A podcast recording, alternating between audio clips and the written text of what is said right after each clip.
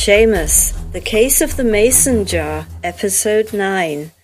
An interview with Pixie, based on the book by John MacDonald, A Bullet for Cinderella. I called her at noon and she answered on the 10th ring just as I was about to give up. Who is it? Hunter James. Who? I spoke to you last night at the Aztec about Floyd Vincent. You said to phone. I could hear the soft yowl of her complete yawn. Oh, sure. You go have some coffee or something and then stop around here. I live at a place called the Glendon Arms. Give me about 40 minutes to wake up. I wasted a half an hour over coffee and a newspaper and then found the Glendon Arms without difficulty. It was as pretentious as its name, with striped canopy and solid glass doors mosaic tile lobby floor, and a desk clerk with a dreary sneer. He phoned and told me I could go right up to Miss Minette's apartment, third floor, 3A. The hallway was wide. I pushed the button beside her door. She opened the door and smiled as she let me in. She wore a white Angora sleeveless blouse, slacks of corduroy, and a green plaid. I had expected her to be puffy, blurred by dissipation, full of morning slurriness but she looked fresh, golden, shining, and clean. The great mop of black hair was pulled sleekly back and fastened into an intricate rosette. Hi, Hunter James. Can you stand more coffee? Come along. There was a small breakfast terrace with sliding doors that opened onto it from the bedroom and the kitchen. The sun was warm on the terrace. We had coffee and rolls and butter on a glass top table. Last night was a waste. He was a friend of a friend. I think he was one of those stolen valor guys, not a real hero. Anyway, after drink number 10, he got boring. How did you track me down, Hunter James? Through your sister. Good lord. Gwen married a real jerk. I wouldn't bang him, so he doesn't let me come around. What's with Floyd? How's that cutie? He's dead, Susie. Her face lost its life. You certainly don't waste any time working up to that. How? We were responding to a domestic, and Floyd got shot trying to rescue some kids. I was on the same call. He didn't make it. So he ended up a hero after all. He was a nice guy. He started considering his social position and brushed me off. I don't blame him. My reputation wasn't exactly solid gold.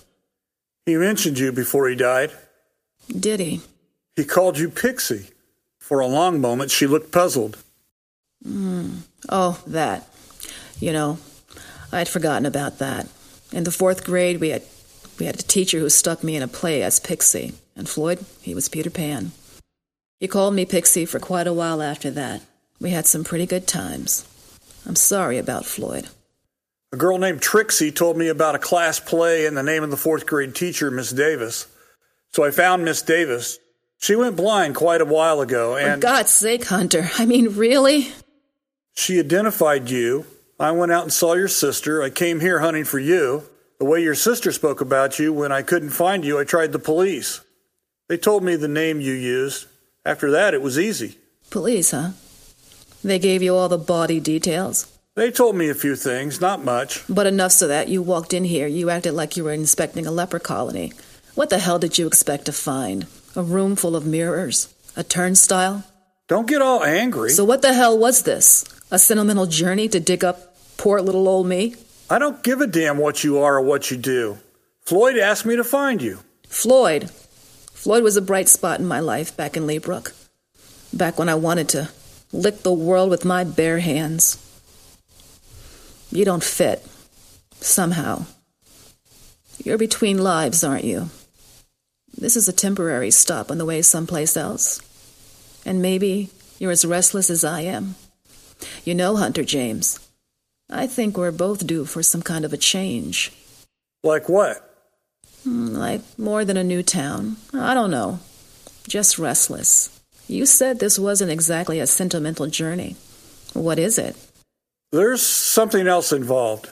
Mystery. Hey, what's with you? How do you mean? Well, what do you do? Are you married? Don't see that's any of your business. You're not the type. I could be. Now what's the mystery? Floyd hid something before he left LeBrook. Not very minutes before he died, Floyd said Pixie would know. You came all the way here looking for Pixie. Floyd hid something nice then. Like money? If you can help me, I'll give you some of the money. How much? It depends on how much he hid. You admitted too fast that it was Money Hunter. You're not that type. Why does every jerk you meet try to tell you what type you are? You're no different.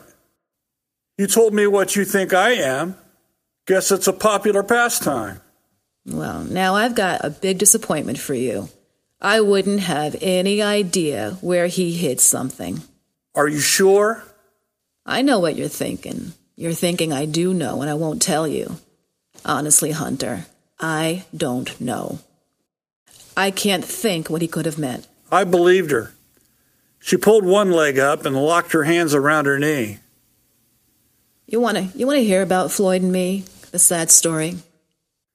If you want to tell it. I've never told anybody. Maybe it's time. He was the biggest boy in class. We never had anything to do with each other until after that skit. We got to be friends. It wasn't a girlfriend boyfriend thing, more like a couple of boys. I was pretty much a tomboy, believe me. I could run like the wind, and I could fight with my fist. I turned 15 before I was out of the eighth grade. I was older than the other kids, and Floyd was. Floyd was 13. I didn't want Floyd to come out to the house. I was so ashamed of where I lived. I never wanted any of the kids to see how and where I lived. My God, we lived like animals. It wasn't it wasn't so bad until my mother died, but from then on it was pretty bad. You saw the place. I saw it. Yeah. The old man kept pretty well soaked in his vino. My brother was completely no good. And my sister slept with anybody who took the trouble to ask her. We lived in filth. We were on the county relief rolls. The do gooders brought us food and clothing at Thanksgiving and Christmas. I was as proud as hell inside. I, I couldn't see any way out. The best I could do was to keep myself clean as a button and not let any of the kids come out there. Floyd came out there, nearly killed me. Then I saw it didn't mean too much to him. That's the way things were with him. He was he was my friend. He had his dreams too. We we talked about our dreams. She had a soft smile on her face. When school was out the summer after eighth grade, he came out on his bike a lot.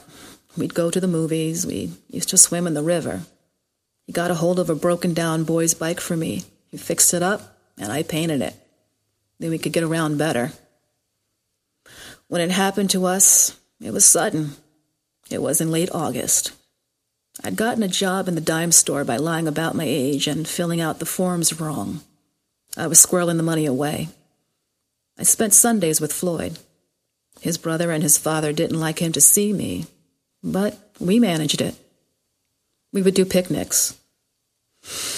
One hot Sunday afternoon, we went off on a picnic. We went a long way into the country, 15 miles, I guess. We walked the bikes up a trail, we found a place under trees where it was like a park. It was far away from anybody. We could have been alone in the world. Maybe we were. We ate and, and then we stretched out and talked about how high school would be when it started back up in September. We were in the shade.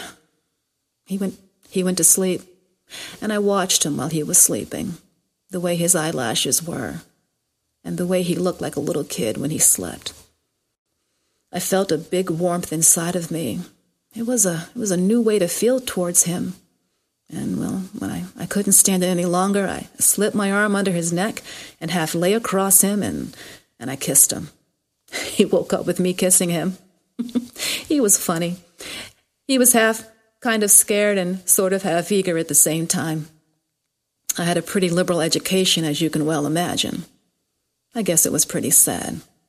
Two kids being as awkward and fumbling as you can possibly imagine, there on that hill in the shade. But, awkward as we were, it happened. We hardly talked at all on the way back. I knew enough to be damn scared about getting pregnant. From then on, we were more careful. It got to be something we did whenever we had a chance. It got better and better for us, but we weren't friends the way we were before. Sometimes we seemed almost to be enemies. We tried to hurt each other. It was a strong hunger. We found good places to go. It lasted in secret. We never talked about marriage or things like that. There, there was one place we would go. We'd take one of the boats and. She stopped abruptly. We looked into each other's eyes. Now you know where he meant. I, th- I think I do. Where? I, I don't think we can handle it that way. You would never find it. How do you mean? I think we better go together, don't you? There's nothing there to keep you from going by yourself, Susie. I know that. Would you believe me if I told you I won't? In spite of the money hunger? I would be honest with a thing like this. I would. Believe me. How much is there? I waited several moments, measuring her and the situation. I couldn't get to it without her. Floyd said more than 600,000. How? How could Floyd get a hold of money like that? He did all the bookwork for the four companies he and his brother own. He took over two years milking that much in cash out of the four companies. Why would he do that to Leon? This doesn't sound like Floyd. At the time, he planned to run off with Lizette. That thing Leon married, that pig, I knew her. Where is she? She went off with another man years ago. Maybe she took the money with her. Floyd said she didn't know where he buried it. He said you would know. She'd not be able to find it. I can guarantee that. So, this is Leon's money then, isn't it? Yes, it is. But it was already stolen. That's right. And nobody knows about it. Uh, Leon doesn't suspect. Nobody knows about it but you and me, Hunter.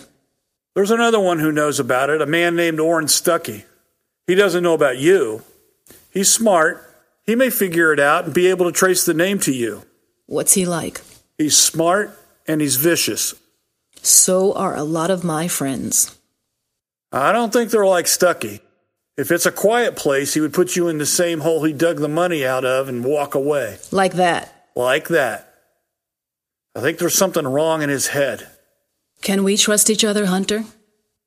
I think we can. How about you, Hunter? Why are you after the money? To find it. And then all of a sudden it's going to be some kind of an answer to everything? Maybe. What fouled you up, Hunter? What broke your wagon? What makes you think I'm fouled up? Well, I can figure people out pretty well. When you live like I do, it's a good skill to have. I can't quite place you. You look like one type, you know. Played ball in school, an All American. You said you were a cop with Floyd, and you look like a married man. Working up to a ranch type house, a sensible wardrobe, and someday winter vacations in Bermuda after the kids are in college. You look like that, all except your eyes. And the eyes don't look like that at all. What do my eyes look like? Like the eyes on the horse that knows they're going to be shot because he was clumsy and busted his leg. You'd feel better if we stayed together until we get it, wouldn't you? I guess I would, but it isn't essential. Oh, your faith is touching. Didn't the police give you the word? Yeah, they said something about the Badger game. Yeah, well, they couldn't convict because of how it was set up. But it wasn't a case of fleecing the innocent. It was pulled on some citizens who were trying to make a dishonest buck. I get a cut of the take. I love acting. You should see me tremble and faint. Will you trust me out of your sight? I'll have to, won't I? I guess that's it. You'll have to. I have some errands. I'm going places where you can't go. You can wait here or you can meet me there. It's going to take three or four hours. By then, it's going to be too late to get the money today. Mm, we can go after it tomorrow morning. She walked toward me with her red lips curving into a smile. She got real close and put her arms on my shoulders. Maybe we don't divide it up, Hunter. Maybe we won't squirrel it away. It's free money. Maybe we'll just put it in the pot and spend it as we need until it's all gone. Maybe we'll see how far we can distribute it. We could spread it from Acapulco to Paris. Then maybe we won't be restless anymore. It would buy some drinks to Floyd in some nice places. I'm not that attracted to you. Her smile faded and she stepped away. Oh, I know you're not. I'm not that attracted to you.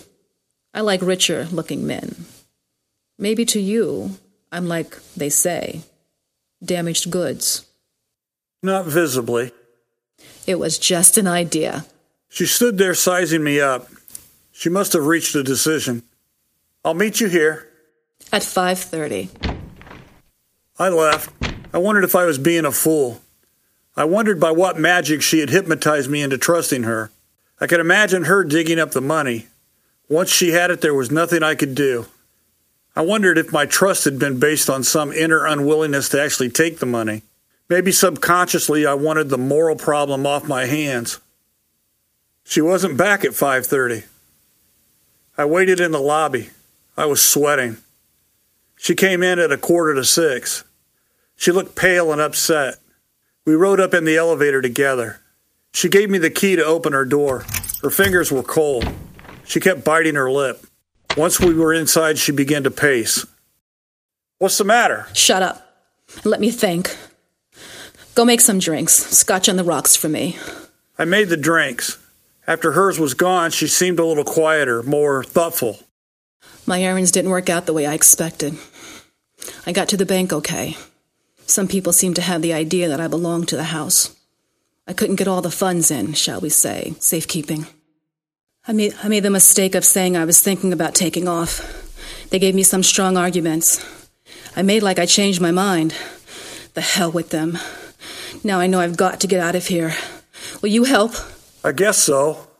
I'm leaving for good. You drive over here Thursday morning. There's a back way out of here through the cellar. Park on the parallel street, back of here. Be there at 10 sharp in the morning. Damn it. I hate to leave so much stuff behind. A whole wardrobe. I don't like being patted on the shoulder and being given a big toothy grin and being told, There, there, little Susie. You don't want to leave town. We all love you too much. They might get rough. I could stay here until after dark and you could pack things and I could take them out maybe. A couple of suitcases? You sure you want to? I'm willing to. If somebody followed you, they don't know I'm here now. You could leave before I do. They'd follow you. Then I can take the stuff out to my car. All right. I think it would be better than trying to get the stuff out in the morning, even with your help. She spent a lot of time packing. She filled two big suitcases. They were bulged and they were heavy. She seemed to relax then. You don't know how much I appreciate this. I'll make it up to you. She wanted to be kissed, and I kissed her. There was an eagerness and warmth and sensuality about her that made it a shock to touch her and hold her. She smiled and pushed me away. For now. I took the suitcases into the hall. She went on down. I waited there for 15 minutes, then I went down. I put the suitcases in the back seat and drove to LeBrook.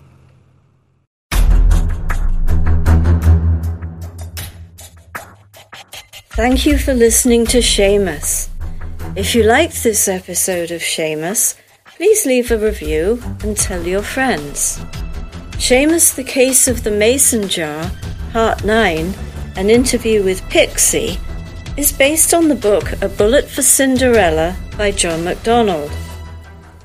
Hunter James was played by Tom Hinton. Susie Haver was played by Marsha Taylor. I'm Leslie Woodrow. This episode of Seamus was written by Max Reese and directed by Tom Hinton. Seamus is a New Meadows media production. All rights reserved.